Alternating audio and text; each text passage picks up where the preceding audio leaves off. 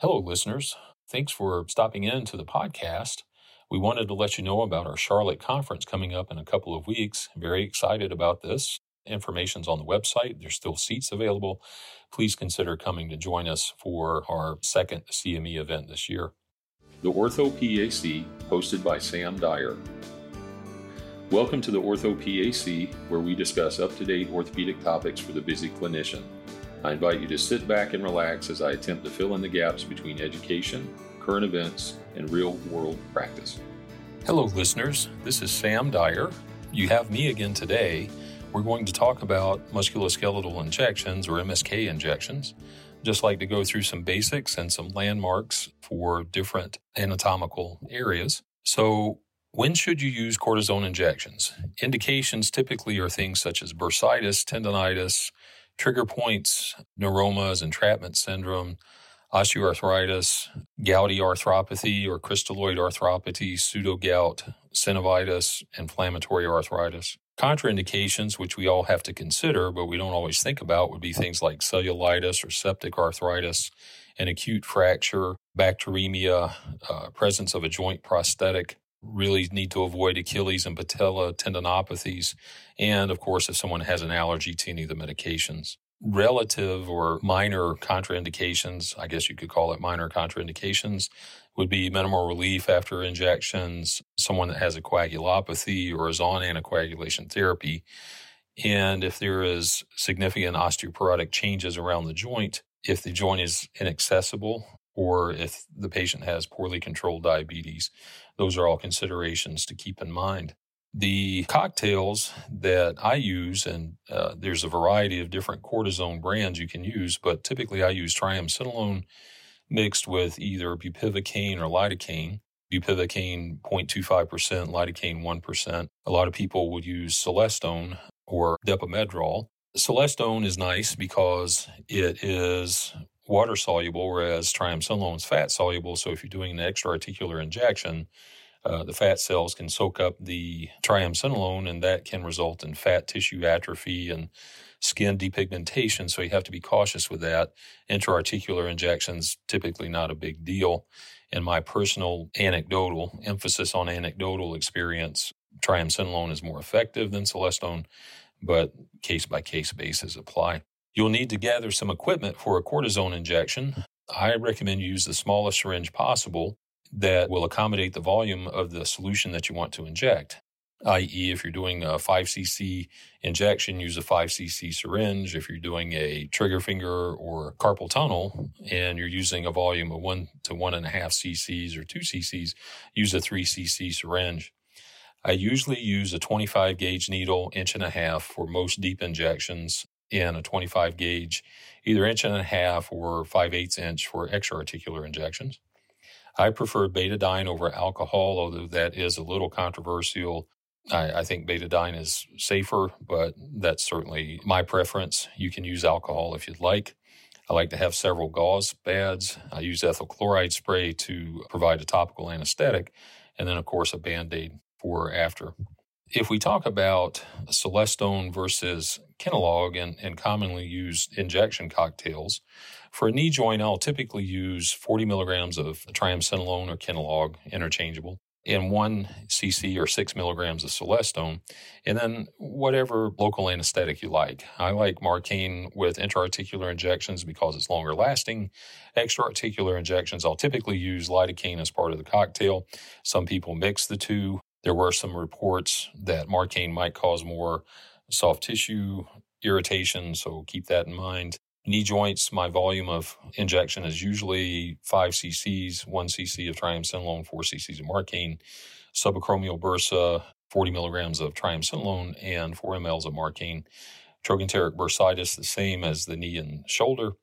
For lateral epicondylitis, again, with the concern about fat cell atrophy, I'll use one c c of Celestone and one milliliter of lidocaine.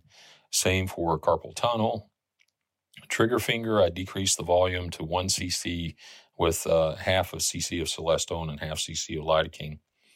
For de Quervain's, I will also use one milliliter of Celestone and one milliliter of lidocaine. So the rule of thumb is uh, you need more volume for large joint spaces and less volume for extra-articular structures. Okay, let's talk about injections. There are several types of places you can put the cortisone, and we'll start at the top and move our way down. So we're looking at uh, subacromial injections for subacromial bursitis. The indications are subacromial impingement, A C joint arthropathy, or chronic tear arthropathy, or ongoing shoulder pain. You can do a subacromial injection for glenohumeral joint osteoarthritis, but frequently you need to redirect at least half the syringe into the glenohumeral joint. Not really going to talk about that as much today, but subacromial injections are something that I see pretty much every day that somebody needs. Uh, so it's important to know the landmarks and how to do it. I'll have the patient sitting on the edge of the exam table with their back toward me. I like to have them sit on the end of the table for a right shoulder or on the edge of the table facing the wall for a left shoulder. And the way to find the landmarks is you palpate the spine of the scapula laterally till you get to the posterolateral corner of the acromion. And the target is about a centimeter inferior to the posterolateral corner. Sometimes you can feel a little sulcus there. You want the needle parallel to the floor, but then you want to also add about five to ten degrees of cephalic angle and aim just medial to the anterolateral corner of the acromion. Your target is right along that lateral edge. If you read the text, they talk about aiming at the coracoid, which is somewhat of a difficult proposition uh, because more likely than not, if you put your needle all the way in or hub the needle, you'll be in cuff tissue, and you don't want to inject it that way. You want to inject it into the bursa above it. Depending on the size of the patient, I'll in, put the needle in halfway to a full length and bolus the entire content over three to five seconds. And a common theme with these injections, if you notice resistance, it means you're in something and you should redirect. A hint for injections to help you with this is if you have your assistant distract the shoulder, pulling down on the shoulder that will significantly increase the subacromial space, it makes it a lot easier to get the injection in. So while you're practicing these, that's a, a good technique. Okay, moving down, uh, lateral epicondylitis, medial epicondylitis. Those are super easy. You find the lateral epicondyle and palpate for the tender spot and just inject right at that spot. Uh, you in- put your needle in, the needle goes down to lateral epicondyle, pull back a millimeter or two, and just do a slow bolus over three to five seconds, and that's it. Same thing with the medial epicondyle. Now, one thing about the medial epicondyle, the ulnar nerve lies just posterior to that. So be careful, and you don't want to inject around the ulnar nerve, and the patient has a uh, wrist drop for a few hours. I've had that happen one time early on. So just go with my mistake and try to not get around the ulna. Uh, but the same technique, inject down to the medial epicondyle, retract back a little, and do your bolus. For the lateral epicondyle injection, I'll have the patient sitting, kind of hugging a pillow. And for the medial epicondyle, I have them lying down, abduct their shoulder about ninety degrees with their elbow flexed. That's a good way to get to that anatomy. And moving on down the arm, de Quervain's tenosynovitis, uh, very common that people get an overuse tendonitis, the E H L and A P B of the thumb.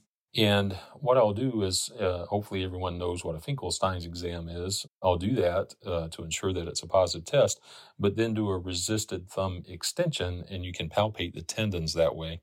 If you've ever started a I V in the quote-unquote intern vein along the side of the wrist, you want to inject that uh, tendon sheath similarly to how you're doing that I V, about five to ten degrees from parallel from the skin. You infiltrate the tendon sheath, and it only takes just a little poke there. And typically it'll be a wheel that kind of progresses out. My mentor told me it's like a sausage, but I never really got that. But you want the wheel, and it kind of elongates out. And you inject your volume over three seconds, take it out, and that does well. Okay, that's all I've got for now. I hope this was helpful to you. For most orthopedic people, this is a basic review, but hopefully some of our new colleagues and others will get some useful information from this.